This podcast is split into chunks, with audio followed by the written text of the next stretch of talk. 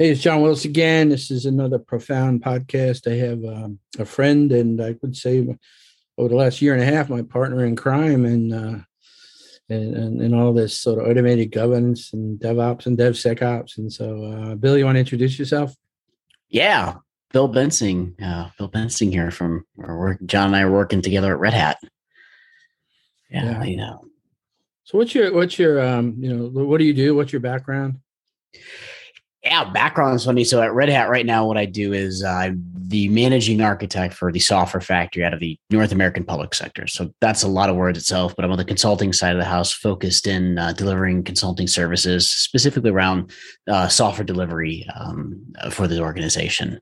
Uh, my background's interesting because I'm not traditional computer science. I actually spent three years going through a mechanical engineering degree and just gave up at DiffEQ and decided to go do business. Um, my my mentality back then is, you know, I could own I can own a bunch of engineers one day and make a lot of money instead of one myself. And uh, I think that sort of came full circle as I got into industry and uh, got got into software. Been uh, been writing software. I was a first language of PHP in MySQL since since I was in high school. Built the first online, I called an online uh, sign up form for uh, it was a computer class, so it was online registration, and I was in my senior year of high school. Got into that and sort of been a bit of a just a bit of a just uh, playing with uh, software and building software through college. And then as i got into industry took it a bit more seriously and uh, you know got a big name from building some shadow it organizations at a large uh, large aerospace company. And that's sort of what started my career to where i'm at today.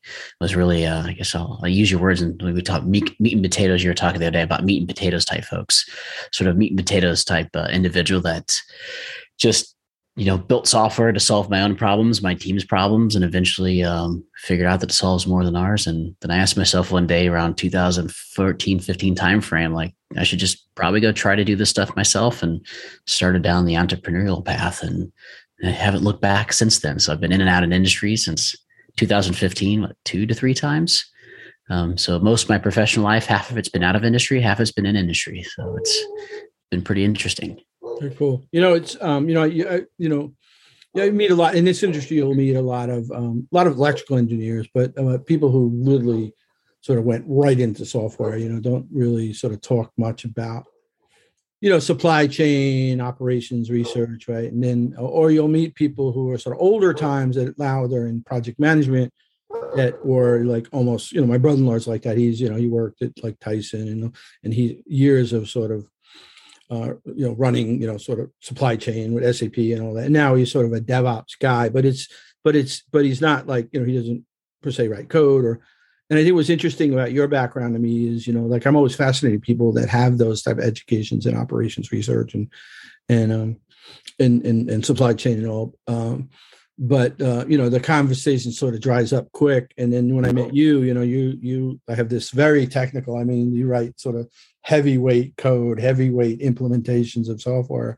And so, um, so let me sort of publicly pick your brain about like, you know, what what have you learned from that world that has been very helpful in in our our software world?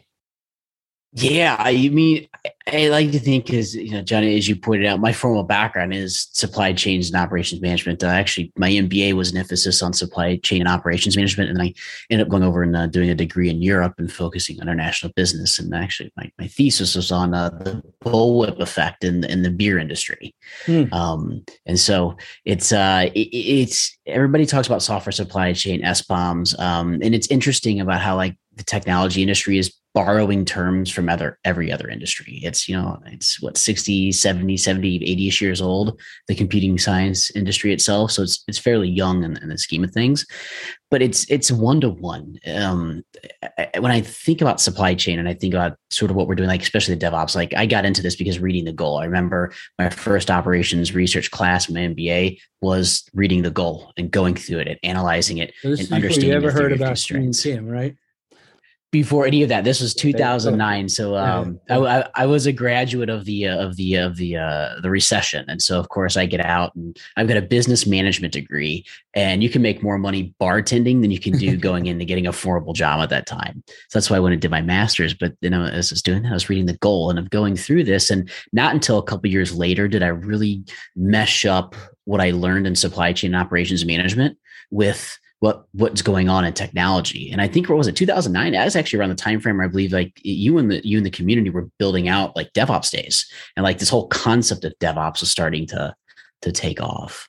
Um, but yeah, it's it's one on one. Like I, the biggest thing I came from because I came from that background was I realized as you're getting into software, and I remember like in 2011 talking about how do you apply like these concepts of lean and theories of constraints to like back office um, and in, in, in, in, those things, like in, in software, I look at building software sometimes as back office. People may not think about it that way, but it's not as scientifically, it's not approached in a scientific way that maybe building like an aircraft is in right. certain in certain areas and maybe that's an overgeneralization of parts of the industry not certain other people but it's it is if you think about it it's just an exchange of value at the end of the day and like you think about get back to Deming and all it is is mapping the exchange of value and understanding where the value additions happen and then optimizing for that flow and I think if you take some of those, some of those just fundamental aspects, and then start applying that to any type of human process, and then of course technology is just an implementation of human process, then you can support it through technology, whether you build that technology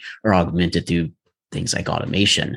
Um, it really hit me as I was doing these these things, and um, as I'll say, it was Boeing. I was at an aircraft company, and you know, I was a procurement agent. I was buying stuff, uh, buying plate uh, things for planes, and all our job was really manual. And there's things that could have automated, especially like things around pricing analysis that were highly complex. Um, they had a lot of essential complexity to them. So I go back to like the mythical man-month, a lot of essential complexity. And so as, you, as you're looking through this, like, okay, how do you then apply this? Now we call it remote, was it we're calling robotic, remote, remote, was it robotic process automation? Right. RPA is what yeah. the whole term is now. Yeah, RPA. Um, but yeah, getting back to the supply chain is like, how, how do you do the exchange of value? And like, um, then I started building these these software, like shadow IT organizations. Actually built this piece of software that was a prescriptive and predictive analytics piece of software for for that. And that was my first foray into sort of the IT realm. And like, it was really interesting breaking into the IT realm and like almost to say you weren't wanted if you weren't in IT, you weren't wanted.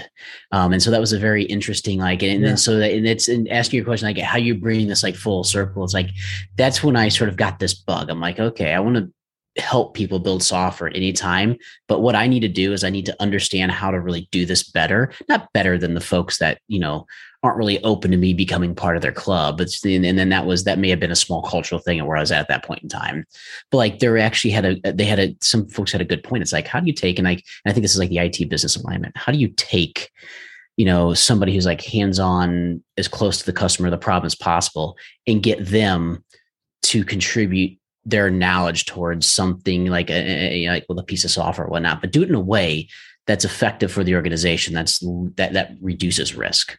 And i think and then going back to your supply chain like that's the whole fundamental aspect of supply chain is stitching value together in a way that manages and mitigates um, non-systematic risk. Um, so i'll stop right there because that was a yeah, lot of ways going no, no, through and i think it's it, good. Because i think it, it brings up two points that that you know, I think about one is um, I think you said it really good, like the IT club. You know, so your perspective is they wouldn't let you in, and and, and a pre DevOps mindset that was basically the way the world worked, right? Like, hey, no, no, no, we do this, you know, and and so it was so um, it was so non-software, so oh, non non-supply chain, right? The idea, like, why would you not work directly with the people? you know, like let us go buy the product for you, and we'll we'll just give it to you, and you know, don't we don't want your input. So there's this sort of you're right. There was this IT club mentality, you know, and that's sort of why Shadow IT created, and we can. I don't really want to talk about that, but then I think the other um, I think the other interesting thing was, you know, we had a great opportunity, you know, you know, so in hindsight, like which, which is sort of impossible, but like there would have been a great opportunity to sit back and say, like, why don't we think this as just another value supply chain? And we literally had to go through this sort of war of DevOps to get to a place where even when I was doing DevOps in the earliest days, I wasn't sitting there going, oh, you know, it's all based on lean principles. I mean, I didn't even know that. It wasn't until I started researching sort of Deming or got to meet Gene and and then I realized. So I think and and I like I won't speak for the whole community, but at least the sort of the um the mind share that I was sort of evolving with. I, in the early days, you didn't see a whole lot of discussions about oh DevOps is is an implementation of lean. Yeah, I mean even Agile and DevOps were sort of having this early battle of like no no no it's DevOps no no no we're gonna do Agile you know, I mean, today, like I think we're much, but I think those are two interesting points, and I, I guess there's a third point too, which sort of um, gets my goat, which is this idea that um, people make this binary decision that you can't map, you know, industrial economy ideas like supply chain to knowledge economy because, you know, I guess in their mind is there's sort of this variation thing that it doesn't map, and and and I won't say it completely maps 100 percent in our areas, but but I do think um, you know, you coming from a supply chain background and immediately not looking at sort of like we can't do this as opposed like why aren't we doing that? So anyway, that was a mouthful for me, but go ahead. Yeah, no, I mean, I you know, you hit one thing there. You talk about like the early battles of like DevOps and Agile, and you, talk about the the industry. Like it's it's hit me a couple times, and I'm to try to say it. I know we've I've we've talked about this a couple times historically, but I don't know why people in technology don't look to the other industries. It's so it's so young. Why aren't we looking out and saying, okay, here's how the here's how the physical world operates? Because I'll get back to all technology is is an implementation of a human system. So why are we looking at how we manage human systems broadly through different domains? We could uh, and saying that DevOps sort of can open that, but I think we still sometimes lose the, the, the broader. But yeah, go ahead. Definitely. No, to your point, DevOps. I think DevOps, like that, that concept, that that was the first look. That was like as you're getting into it and trying. To, I mean, you think about AWS and everybody trying to solve this scale technical problem. Like that was really the first look at this, saying, okay, how do we how do we look how other people have done it. And like you know, you talk about SBOM, now people are looking at supply chain. And I think that's actually a risk when people are trying to, I don't want to say reinvent the supply chain. That's probably not the mm-hmm. right word, okay. but they're using terms like supply chain and SBOM without understanding how bill of materials possibly are used and or conflating it with quality management of hard goods, procurement, supplier management, um, and then what a true bill of material is, and then different concepts and specifications. Like there's a whole little thing I want to write about one day and start juxtaposing like you know where's your specification? Like people talk about open source like you go to an airplane an aircraft for example it goes all the way down to the smallest specs and like even the bolts like say an m3 bolt has an SAE specification that you get multiple suppliers for. And as we talk about supply chain and things like that, it's like, where's the spec for some of our open source? Of course, it doesn't exist because it was an implementation first before design. But there's a lot of things as we talk through software supply chain that I want to say, I guess, cart before the horse may be the way to say it. But there's a lot of, I think, concepts missing. And almost my challenge to the industry, and one thing I want to try to do is to say, all right, let, hold on a second, let's not slow down, but let's look at and say, when you use bill of material, do you understand how bill materials operate in a hard goods? And you know, now you want us to talk about build processes, and you want to, you want to conflate build processes with build materials. Like, is that proper? Um, because yeah, you go to a hard, yeah. So that's that's where I'm. When no, I and you know, me and you have talked about this. Like, I mean, I mean, we're both fans of the industry, sort of getting interested, exciting, and you know, I think even Linux Foundation now is saying that the war is over. SBOMs are, you know, but but but I think you know that's great. Like that, like let's something is better than nothing. But to your point, you know, like you've you've talked about this before and educated, like the whole idea of specification, right? That plays right deep into operations management and Deming and you know, sort of statistical process control. Like in other words, like I mean, like if we're just saying our like let's look at libraries and dependencies and look for um, you know, and be able to quickly identify you know, if we were really going to be not a bunch of babe, you know, a very immature industry, we'd have like go no go tolerance. Like, I mean, again, like I don't even know how to do all that, but like, don't just walk around and throw the word SBOM and just say, "Oh, we've got this nailed," right? Because exactly close to how you build an airplane. Exactly. Like, where's just where's your baseline? Like, you think about like designs and like people talk about design, but like, where's that spec and where's that reusable specification? And who cares who provides that? You can now get down into a, a supplier quality and a, a procurement realm around that and the, the, analogy of procurement and software. But it's like, who can provide this spec? Like, you, you should have five providers. Like, go. There's a lot of people that provide an M3 bolt. And so, to your point, it's like, how do you build that? And maybe that's the next step because we start thinking about supply chain, um, start thinking about adversaries that are going through and exploiting just specific specific implementations. You know, what if we were to take some of these popular concepts that this popular open source and just create a specification around it and then allow people to then the, market to then provide competitive offerings to that specification?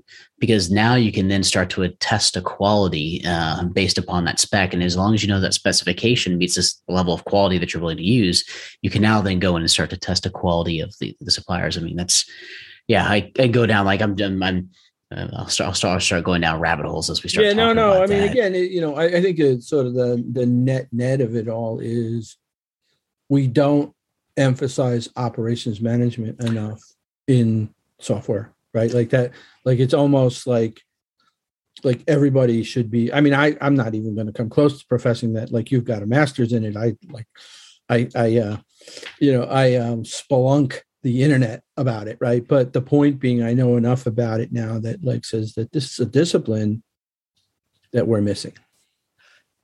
You say this like, what if I said, what if I were to make the assessment that just software engineering is a discipline that's missing? Like there is no discipline of software engineering. Yeah, I, I, right, right, right, right. Because like to your point, like a discipline, but yeah, the right, the operations management. Yeah, that's that's what I've been thinking about lately. Because like, was it the first time software engineering, a software engineer ever made appearance? Was like, was it? It was a 1962 um, speech, and I forget her name, but um, off the top of my head, but she was one of the first to mention or wrote about software engineering as a concept. Right. But like, maybe that's what like we talk about SBOM. That maybe that's the point to push but, for is formalizing. But not not to dump on an industry that's been very very good to us, but um, yeah. is that you know that I, you know I I don't really I think you know even I sort of joke every once in a while, like when we hear the word computer scientists, how non-scientific, you know, most of our industry behaves, right? Like we don't, you know, we're we're sort of terrible at the sort of scientific method. I mean, well, yeah, let, us put it in perspective. I think some of the large scale organizations now are get have been very good at, you know, the Googles and the and the Amazons of course, right? Like, uh, but in general, you know, most like it just, uh, you know, the, the my common joke is, um, you know, if you think of uh, PDSA as sort of the the cookie cutter version of scientific method, you know, we're really good in this industry at plan, do, plan, do, plan, do, plan, do, right? We kind of stink at study, act, right? And uh, but um, know, so I, I think you know when we sort of say we're like software engineers, like so like we need to challenge people and say, okay, what do you mean by that? Do you mean that somebody writes Python code, or do you mean somebody that literally applies, you know, operations? research and management. I want to point out one thing there. This is the only industry you can call yourself an engineer and like mm-hmm. legally get away with it. Because think yeah. about it, you have the professional engineering certifications. When you're going to like a municipality or whatnot, a lot of their engineers they have a PE certification. They have an independent industry body that validates they meet some level of criteria. That's right. That's right. Same thing with an architect. You can't just call yourself an architect when you're yeah. doing buildings. That's right. That's right. I mean, there's liability behind it. You know, is the is is the is is the IT industry going to catch we up? Don't, no, in fact, we um, you know you we we can talk a little later about the project we're working on for IT Revolution. Yeah, but um, you know I've been doing now seven or eight years, and one year it was sort of a false start, but we tried to work on a paper. So we write like 40, 50 people meet uh, virtually over the last couple of years, but but um, hopefully maybe next year we'll get back to going to Portland I think Gene's wife calls it Gene's pajama party. He gets some of the smartest people in the industry to come for two or three days to work on hard problems. But um, we tried to work on a project about the ethos of software, like because you're right, like there's an ethos, like a pilot has, um, you know, sort of there's a certification, there's um, there's sort of an ethos, there's a commitment, you know, like a, a doctor is the Hippocratic oath, like there's there's this sort of if you look at almost every industry, uh, you know, a pilot or even a police officer, there's sort of a there's a certification, there's a, you know, there's a sort of an ethos of like like the pilots is that like he controls hundreds of lives in in in his or her hands, or the doctor, you know, um, you know, the Hippocratic oath, and even the even the police officer has an ethos of like, you know, you're handed a badge and a gun, like, you know, and we have nothing like that in our industry, to your point. So um, it, I'm going to say this, and I say this because that's how I started out. But I think, and this is not a criticism, but like it's the difference between mechanics. Like I'll use the analogy car mechanics, mm-hmm. and like a true engineer, somebody that is a is a PE. It's almost like it's interesting how like our industry is full of frankly mechanics. We call them, we'll say it's an Angular engineer or a Java engineer. Really, those are just tools. Those frameworks are just tools, no different than like a Ford mechanic yeah. or Chevy mechanic. And um, yeah, it is. It's, as we ask, maybe that's a question. Like when I look at, we look at supply chain, we talk about building so a bit more rigor in the industry. Is that a way we should be going? Like now we're starting to bring in these concepts and like think about the. We are truly now getting to where software can be a a um exploits in software are now affecting your life. You think about those oaths. A lot of those oaths are predicated on protecting the individual they're serving.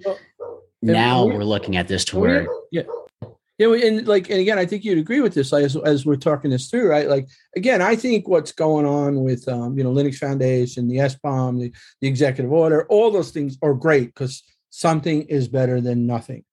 But the um, the thing that um, the thing that I think you know the, the like possibly you know uh, we've talked about we'll talk about automated governance a little bit and where we think there's sort of part of the SBOM is missing a good portion of the point but then maybe the meta meta point is, you know, instead of sort of trying to dive into like how do we fix continuous yeah. delivery, how about we fix the industry of how we think about, you know, like again, you know, an ethos for uh, software. But um, yeah, I'm going to dive into, um, you know, when I first came on Red Hat, I'd been working with, you know, the I've been very excited and still excited about this concept of DevOps automated governance, and you know, we'll talk a little about it. And you know, and I saw a lot of things going on in um in, in in Red Hat, but you know, but nothing seemed to sort of click. And then I was told to sort of, you know, go talk to this guy Bill. He's done some really cool stuff with the government. And I saw what you were doing. I was like, oh this is exactly what I think automated governance or DevOps automated governance needs. You want to talk a little about what you did with the so I guess it's called Dead Sword, or I don't know what's the the proper yeah. So we built that. So there is a bit of a market problem and our market opportunity with Red Hat. You have the, the DoD is a 2019 November-ish. The United States, the Department of Defense, uh, released this thing called the DoD Enterprise DevSecOps Reference Design. And I'm pretty sure if you read through the references, John, your name's in there three or four times because what they did is they took a lot of the top thought leadership of the industry whether it's books publications and they compiled it into this sort of 100 page document that was meant to be given to any DoD organization or agency or department saying okay now i have to go here, look huh? now i have to go look they, I think they've referenced the DevOps handbook there a couple of okay, times. I'd have to go, go back in the pages. Cool. But right. they're going through and they're, and they're, referencing this. And what they did, and what I thought, what I liked about it was it's an amalgamation of everything that you know that that everybody should understand and know. Um, one thing that maybe I don't think is unique to the to the Department of Defense. I just think in non-digital native companies, I'll just say the traditional IT companies. I mean, their culture is such that nobody's. I don't want to say nobody's continuously learning, but continuous learning isn't a normal course of what how those uh, those organizations operate. Um, have been part of these organizations. It's just not there, and that's what why Google, Facebook, Netflix, like that's their differentiating cultural value there. But what it is, they brought this in together, and it was an easy way for people to get up to speed to say, okay, here's what sort of modern software um, delivery looks like. And then now looking at that, the biggest thing is it described it described sort of what an in state could look like, but it didn't give anything really um, fungible um, to the organization, such as okay, there's always tools out there, and there's approaches and processes. So that's cool. I sort of have a 40 lane highway now. I know mm. where my left and right bounds are, but like which lane do I pick? And so there's a lot of I can compare it to a coloring book. Like it was a coloring book, but it still needs the mediums and colors. And so what we decided to do when we started created a, an upstream was we focused on where a lot of people don't focus, and I, I would argue don't focus in software delivery is on the business architecture, the business process, the value stream. Like nobody said, nobody talks about the value stream besides before anybody, before Mik uh, published project to product. I don't remember too many people. I take that back. I, I, I do remember uh, listening to Beyond the Phoenix project, which by the way, we could talk about that whole like my infatuation, and all that. And, but Beyond the Phoenix project, where you talk about the value stream mapping and actually uh, some of the books out there.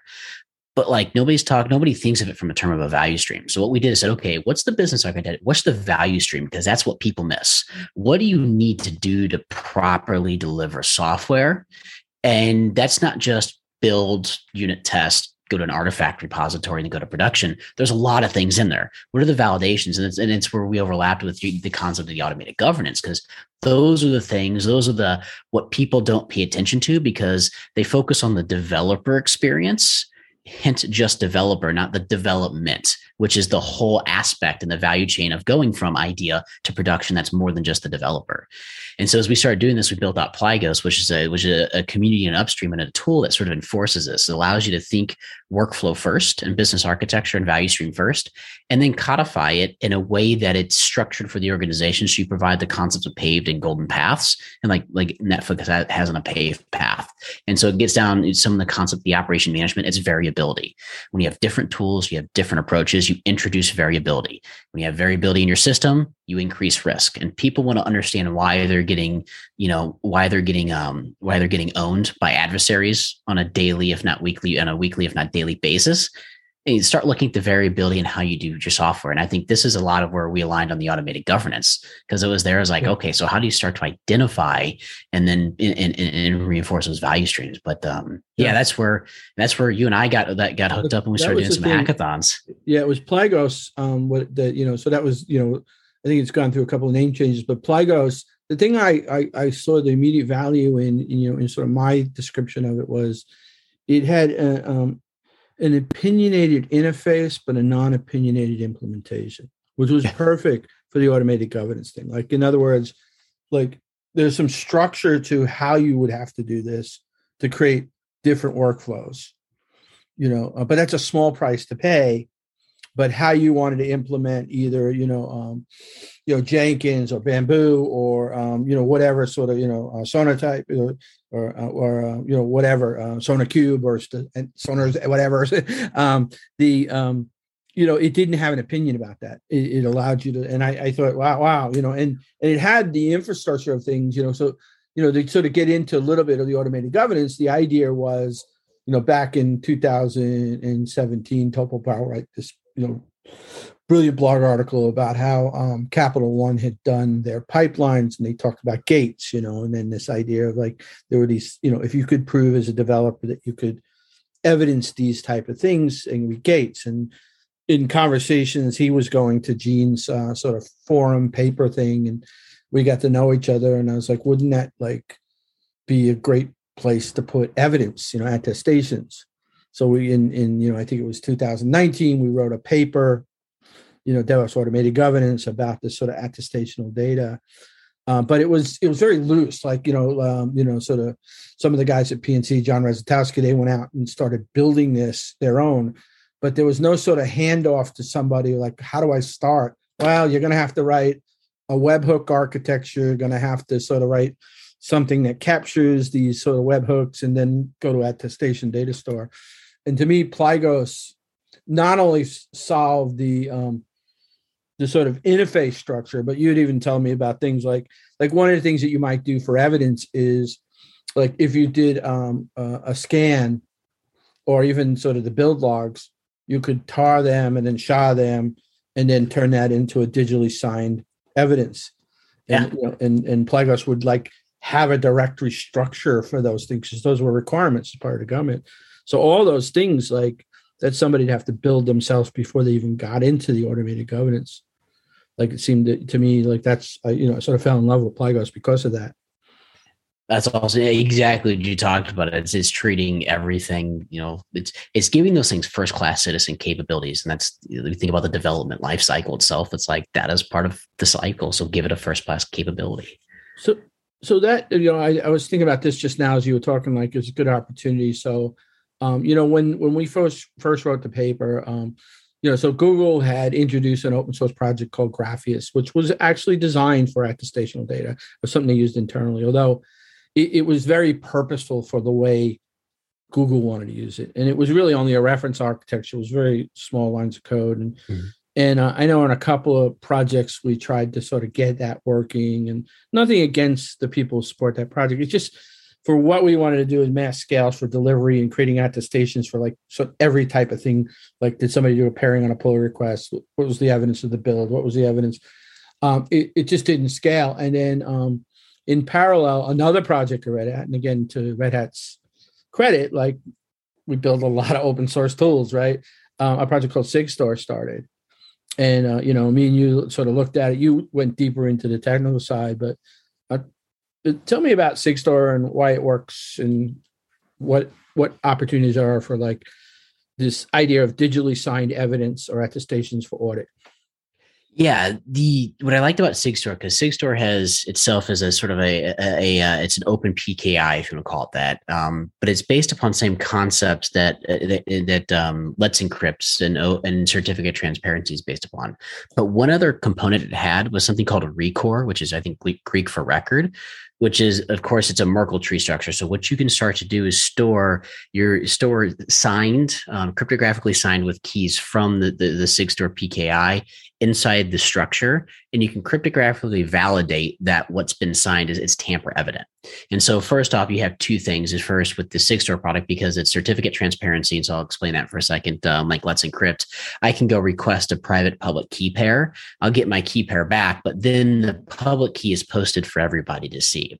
So it's sort of a line of defense to where if I if something was signed with my private key or I, one was issued to me and it was signed, but I didn't actually request it, now I know I've been for some reason somebody got a hold of my identity and it's tying everything back to an identity um, which is which is key. And then Sigstore itself, I believe it used to be 20 minutes. I believe it still is 20 minutes. Like the key pairs are only valid for 20 minutes. So the idea is not to give these long-lived key pairs, it's just to give long enough. But you also now have that history where you can go back and see, okay, here's what the public key was signed with, who is it issued to, and you could track things back to an identity, which is you know very important if you in a zero trust concept. And then you have the the Rekor so the things i can inside the records of what i signed can be stored in there. And what i like about Rekor and what we found good which, is different from a little bit different than Grafeas was that we took the evidence. So, say a um, the outputs, we would if we didn't get an output from something like GitHub or GitLab or, or SonarQube, we could create an output automatically, and then we would hash it and sign it and then that we, we create a record of that with the uh, the private key the private key we sign there we create a record of it inside of Rekor, and then we'd take just that that that that tar that tar bundle and just that little zip file and stick it somewhere where it doesn't matter. And what happened is we didn't have to figure out how do we protect and keep things from being tampered with because now we have something that's tamper evident. And I think that's the big key when people try like, okay, we got to figure out how to protect this from being tampered with. It's like, okay, if you tamper with it, what's the impact to our business? Frankly, none. But at that point in time, we want to know that we can't trust whatever that body of evidence that's is right. anymore and so then we have to do some other procedure. And so that's where the Rekor and Sigstore came in. They have two other things, one called Fulcio and Cosign. And there's two other components. Um, Fulcio, I think, is the open um, root cert, and then Cosign is for signing um, containers based on the OCI image. But it's sort of that ecosystem of being able to create transparency. And it's like you talk about, it's like sort of doing blockchain without doing yeah, blockchain. Yeah, that was the thing. Because I mean, originally, the original conversation I had had with you know the group of people that were originally sort of starting this like what can we do with this evidence?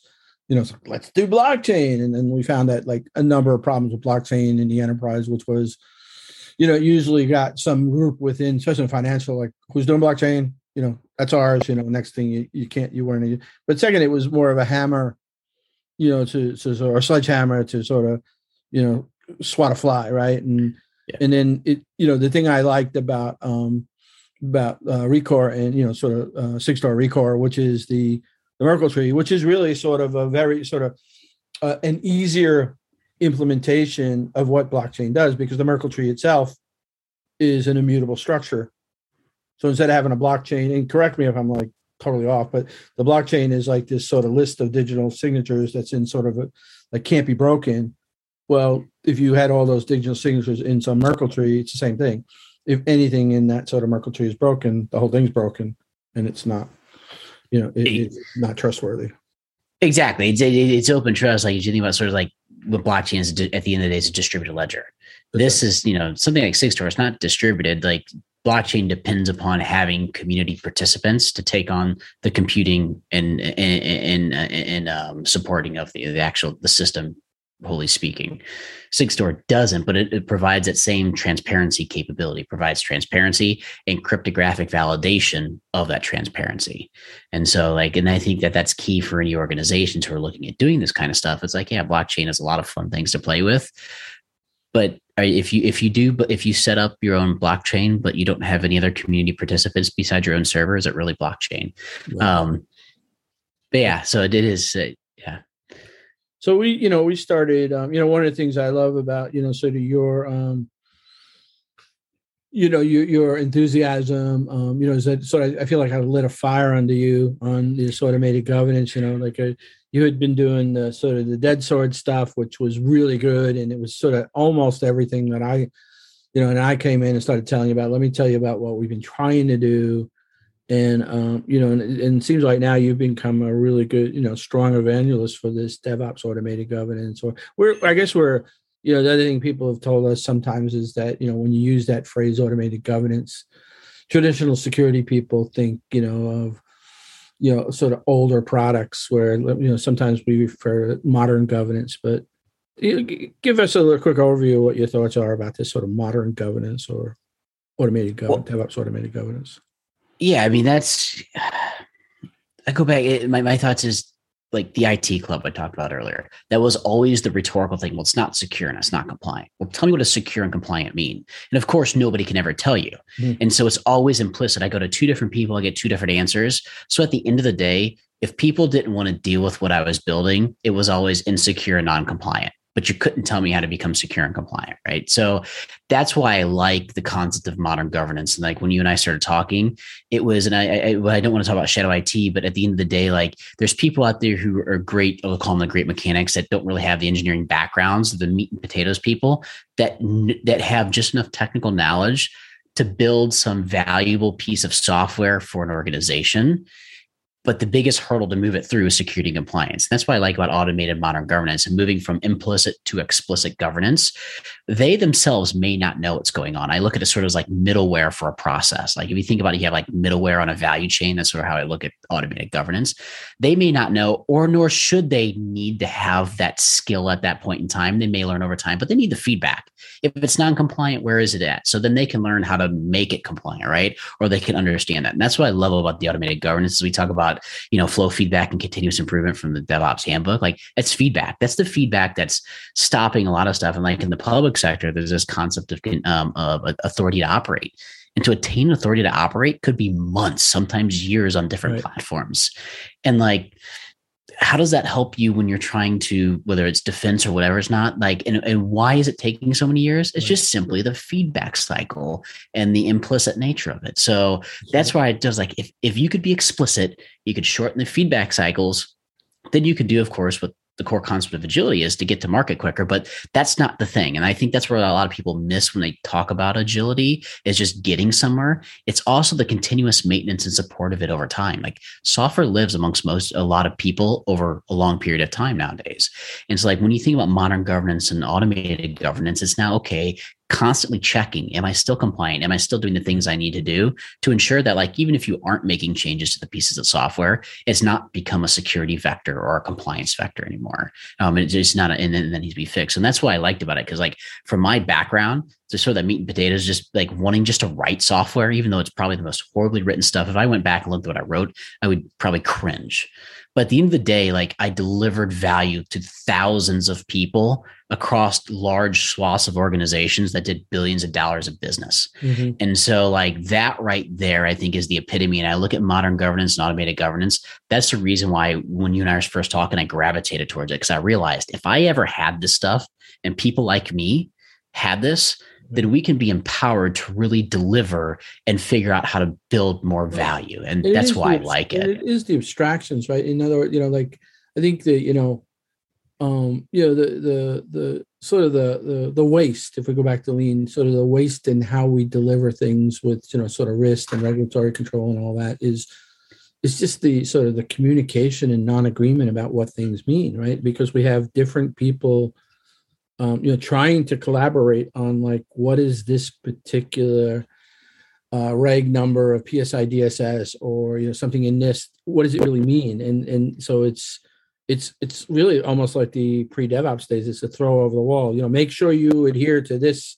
You know, and then they're like, okay, I'll try to do that. And like you didn't do it. You know, and and um, you know, in a perfect world, you know, which I think you know we both believe nothing's perfect, but like trying to get to a true north of a better way of like could we or, or I would say that you'll be like imagine a world where risk developers and operations don't even know what SonarQube is.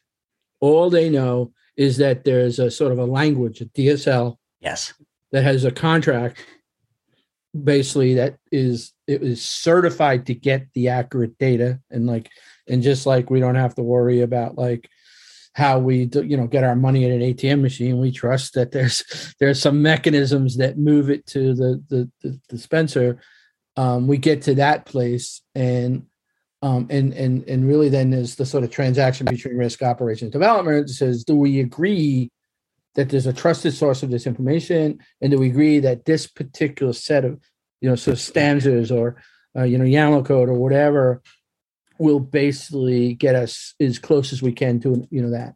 And and then we sort of remove all that nonsense. I mean you you look at you know when we talk to people and they tell you about like long debates where a risk person and you know and, and a developer are are just sort of debating and argue about like like API transactions that come from SonarQube.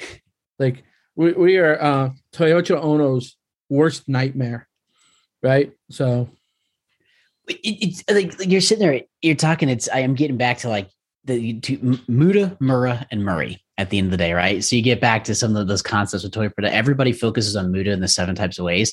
You know, is what we're talking about here is really Mura, the lack of uniformity, exactly what you're talking yeah. about. Now, Mura causes Muda, right? At the end of the day, it causes the different types of wastes.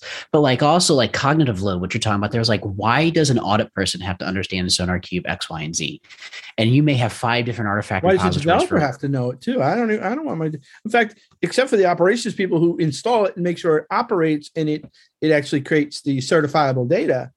I don't even really want them to know the operational aspects of it and I would argue what you point out that's Muri. So like our software processes are full of Muri, which is just overworking people. We have this we have this cognitive load, which they're having to work in areas. So exactly, like it's. I mean, I, I get down to like I, always go back to ERP systems, and actually when I uh, when I listen to Beyond uh, the Goal, and I think the second chapter or the second part of Beyond the Goal, um, when Eliyahu uh, Goldratt talks about the uh, ERP systems and MRP, and ERP systems. Like, and that's when it really hit me. Was like, as you think about like technology and some of the stuff, like with the ERP system was designed so like before then everybody had their different modules. It's almost like, you know, whether it's finance, accounting, inventory management, whatever it was, it's similar to what we have here sure. in Artifact Repository. But when you abstract that away and you just focus on, like you talk about like what's critical to your job to executing, you know, the, the value you do, it's not knowing SonarQube. It's just knowing, or it's not knowing, it's just knowing that, okay, did I, what is, what is our agreement on, let's say code coverage or agreement on maintainability or something? And then who cares who evaluated that? That's, that's irrelevant to that well, that's, that's, you know, like to, it, to bring it all the way back to a Ploigos, that's an, you know, that is an implementation you know exactly. um, subject or you know piece right? Like because it doesn't matter. Like like like you know and then again i think that takes us all the way to like the whole idea of linux you know sort of chain command chain right? Like like i don't like like i get this output and like i can interchange the things i do you know maybe that's not the best example but the point being but, i can I, you know like if it's bamboo tomorrow or it's jenkins tomorrow or it's whatever it's trusted and it delivers the information that we need at the abstraction level. Exactly. Yeah. No. So what's um what's some sort of interesting oh, I guess the one other thing, like I, I think I we talk a lot about this, like again, big fans of SBOM but but this idea, and we talked earlier about like sort of SBOM maybe, you know, maybe there's a bigger picture, of like basically setting up practices for software engineers to mm-hmm. actually have like operations like we covered that. But I think the other thing about SBOM is like this idea, like if we just do SBOMs, like everything's gonna be great. And then and this is why I think SBOMs without automated governance, you know, SBOMs will be good at maybe defining, you know, what dependencies, but not to the spec level. But like again, you know, everybody talks about the log log4j sort of fiasco, right? Like maybe, you know, zero days can be identified quicker. And I, I agree. But there's nothing in an SBOM, And again, people would think they just sort of talk about an SBOM just solves it all. Just just SBOM the hell out of it and like it'll be all fixed. And I, I don't know sure everybody's saying that, but it does sure sound like they're saying that. Um, does an SBOM tell you that somebody did um, a peer review on a pull request? Does an SBOM tell you that there was, you know, a clean bill? Does the SBOM tell you that you had, um, you know, a cyclomatic complexity less than a certain level? Does it tell you that you had eight, 75 or 80% test coverage, right? Like, and all those things, right? No, it doesn't tell you any of that because that's not what it's designed to. So, yes, allowing me to understand a better software bill of material at a high level is great. But thinking that that by itself solves all the sort of the the cyber threat problems is, I just think I, you know, I worry about the over rotation of that. I'm there with you. I think it's the over rotation. I mean, ever since some of the SolarWinds and things that are happening now that people are I mean, the success and the prevalence of uh, of being able to like not having to actually um, ex, uh, um, actually attack you as an organization. All I got to do is just go downstream a little bit, inject yeah. a couple pieces of scary, malicious right? code. That is scary, yeah. To be able to and so it's yeah, it's over rotation, but like that's why like you know my big one thing I'll be doing is like sit down, look at how like a proper supply chain works. When I say a proper supply chain, look at a, a physical good and look at how they secure and validate. And security, I will argue, is just a form of quality. I look at quality as the overriding term, and se- security yep. and compliance are just forms of quality and look at how quality is validated in a supply chain. And not specifically a value chain just not within an organization but within a true supply chain between disparate parties. And then look at also sensitive supply chains and how people manage sensitive supply chains. I think once you start looking at that and start saying okay how do we apply those concepts and those what's done in the physical exchange of goods with what's happening in the you know the exchange of bits and bytes? Then SBOM will take on a different a different view because like to your point like i'm seeing people trying to fit everything in SBOM people are just looking at SBOM as a bucket to dump everything about their piece of software.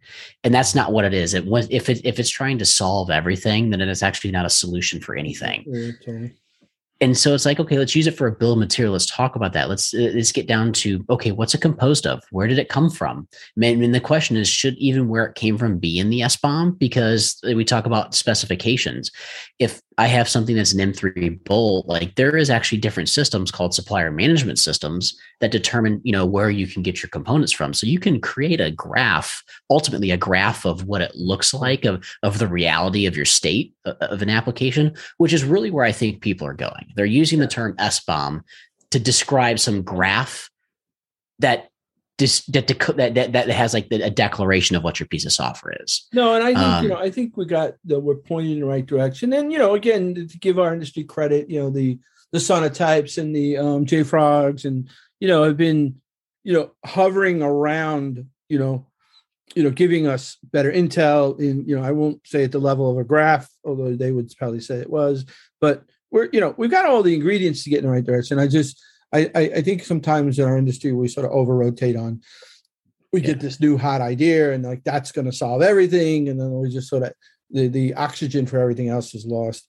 Um, the one last piece that i wanted to sort of talk about is um, you know i talked about we wrote the devops automated governance uh, reference paper as part of it revolution in 2019 uh, 2020 covid we just didn't do anything on it. We decided 21 we'd we sort of start back up what we originally thought was going to be a version two. Um, you know, I really enjoy working with Bill. I, you know, as you can already tell at this point, his thoughts are pretty awesome. So I invited him onto the project, and um, and we did such a good job. They decided um, uh, probably about the midsummer last year that like they decided not to just put it out as a reference paper to turn it into a book. Um, and uh, so we we decided to do it in sort of a novel format instead of just a ref. We, we, we thought about not as many people read the reference architecture that like as I thought they would because it was boring as hell, right? and so we decided like let's turn it into sort of a Phoenix project like style. So give us a little overview of investments unlimited and you know what what can we expect, and we'll see that next summer sometime, I guess.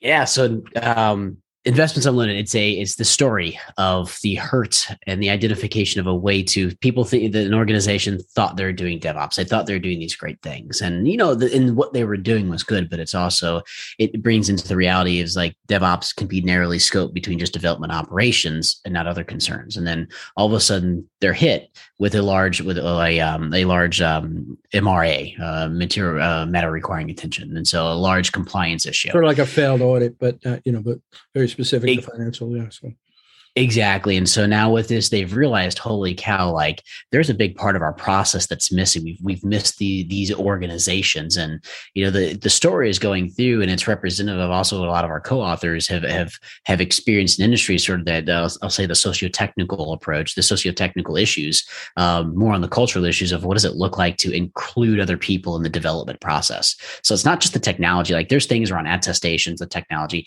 like how do you make that work? But a lot of it too is like how do you start to change the minds and how people operate. Because when you go to an automated governance or a modern governance approach, you are fundamentally asking people to change traditional ways of operating. You don't have you know you're taking security and compliance and taking them from just looking at pieces of paper and doing check boxes to people that are now thinking about okay like what's a control we need to be considering like yes some people do that but you've changed them from now just executing a process to how do we continually design and improve on our risk management process? What are the things we need to be thinking through? And so as as as everything goes through through the investments unlimited, it is that story of how it plays out. It's the trials, it's the tribulations, um, it's the you know we think we're doing good, and all of a sudden we get our legs caught back out under us because we did one thing good. But guess what? It's you realize it's more complex than just um, the one or two things we can do. So, uh, yeah, it's um, it's it's it's. Uh, I, I feel like you know the goal not the goal of that book is as people read it uh, definitely wanted to ring true home like the phoenix project did where you know somebody's be like wow how are you you know anybody in a financial institution and it's not just for you know engineers um, and it folks a lot of what we're writing towards is audit because the goal of this audit and governance the yeah. goal of this book is to raise awareness but also present a model for collaboration too. Like the DevOps automated governance did that. So how do you look at collaborating? Because I think that's probably where a lot of the industry stuck is people like, yeah, the automation sounds good. But like, how do we even get to automation? It's like the dead sword we talked about earlier. There's a lot of things out there to say, here's how you want to do it, but nobody's saying like specifically, how do we take that first step? Yeah. And IUI is that our uh, investments unlimited, sort of that that the, you know the whole goal is like could this could this this is what your first steps could look like this is literally a model of your company. You probably as people read it they'll they'll, they'll feel it. And then okay here's how this company now gets to automated governance. Yeah. No i think one of the things we talk about a lot and i say that you know one of our problems in our industry right now is we don't you know, both of you are big fans of sort of system thinking and complex systems is that you know, it seems like the approach that we're taking in sort of DevSecOps is a very sort of reference architecture structure. You know, DevSecOps reference architectures where, you know, do you have this in the in the pipeline? Do you have this in the pipeline? Do you have this in the pipeline? And all these sort of disses have their own formats, their own DSLs, their own logs. And and what we're really doing is making the translation and conversation between risk and developers exponentially more complex right? Like, you know, where, you know, my common one that I hear a lot, which is, you know, the auditors want to understand what's the difference between the SonarQube log and this, you know, and, and Nexus log. And they're like, well, you know, you don't understand. They sort of look like they tell you the same things, but they don't, right? And and like, like again, we shouldn't be having those kind of conversations. You know, like, uh, you know, a, a developer or a developer calling operations to say, hey, can you explain the risk why the Nexus log doesn't match the SonarQube log? Oh, it'll never matter. You know, doesn't not supposed. Well, they're idiots. You know, like yeah, like we shouldn't be having those kind of conversations. It's it's one of those things. It's unnecessary cognitive dissonance that creates cognitive overhead and uh, cognitive unnecessary cognitive load. And like that's you know, at the end of the day, uh, I, I'm I'm rereading the Fifth Discipline. I know it's going to be pretty heavy, but like it's, I think that's a you know if people can trug through it, that's a good book. Because to your point, you point out systems thinking is you know we use the word engineering and architect, but there's not that lacks a lot. And as you point out, like we're not here to, I'm not necessarily bashing the industry. I think sometimes I, I don't want to say as the industry is over rotating, sometimes I have a tendency to over rotate in some of my, the way I say, simply because I just see vendors like all of a sudden, like SBOMs popular. So let's put SBOM yeah, no, no, thing. It's what we do now. so it's like, it's like, hold on a second like there's there there there's um there's uh not that they do or don't have those capabilities some of them do but it's like all right let's let's um yeah, yeah. let's talk no, about I, how I think to, the, the thing that's you know sort of like I, you know you sort of take it with a grain of salt because it is what it is but it's amazing how many vendors after the log4j shell script or uh, uh, sort of module was exposed all explaining how they could have caught it you know, nobody like, did. yeah, nobody did. And like, but every vendor now talks about like that's their first page. Oh, you know, the log4j, like we have a solution that. Like, and it, Bill, how do people find you if they want to sort of have more conversations with you? And always LinkedIn. Hit me up on LinkedIn. You'll find Bill Bensing on LinkedIn. I do have a Twitter handle at Bill Bensing. Um, I, I, I admit I, I'm trying to get better with my tweeting, but uh, LinkedIn is where I tend to yeah, LinkedIn seems where all the activity is these days. So yeah, me too. I I used to tweet like a madman, and these days I find I just have better conversations on LinkedIn. But I'll put all those up in the show notes and also. Uh, um, it's always a blast talking to you. I, I you know I, I, get to talk to Bill quite often as part of my job, which is sort of a treat. Uh, so, um, but anyway, uh, thanks, Bill, for for a, great podcast. Yeah, yeah. Thank you very much for the invite. Sure, that sure. good. All right, man.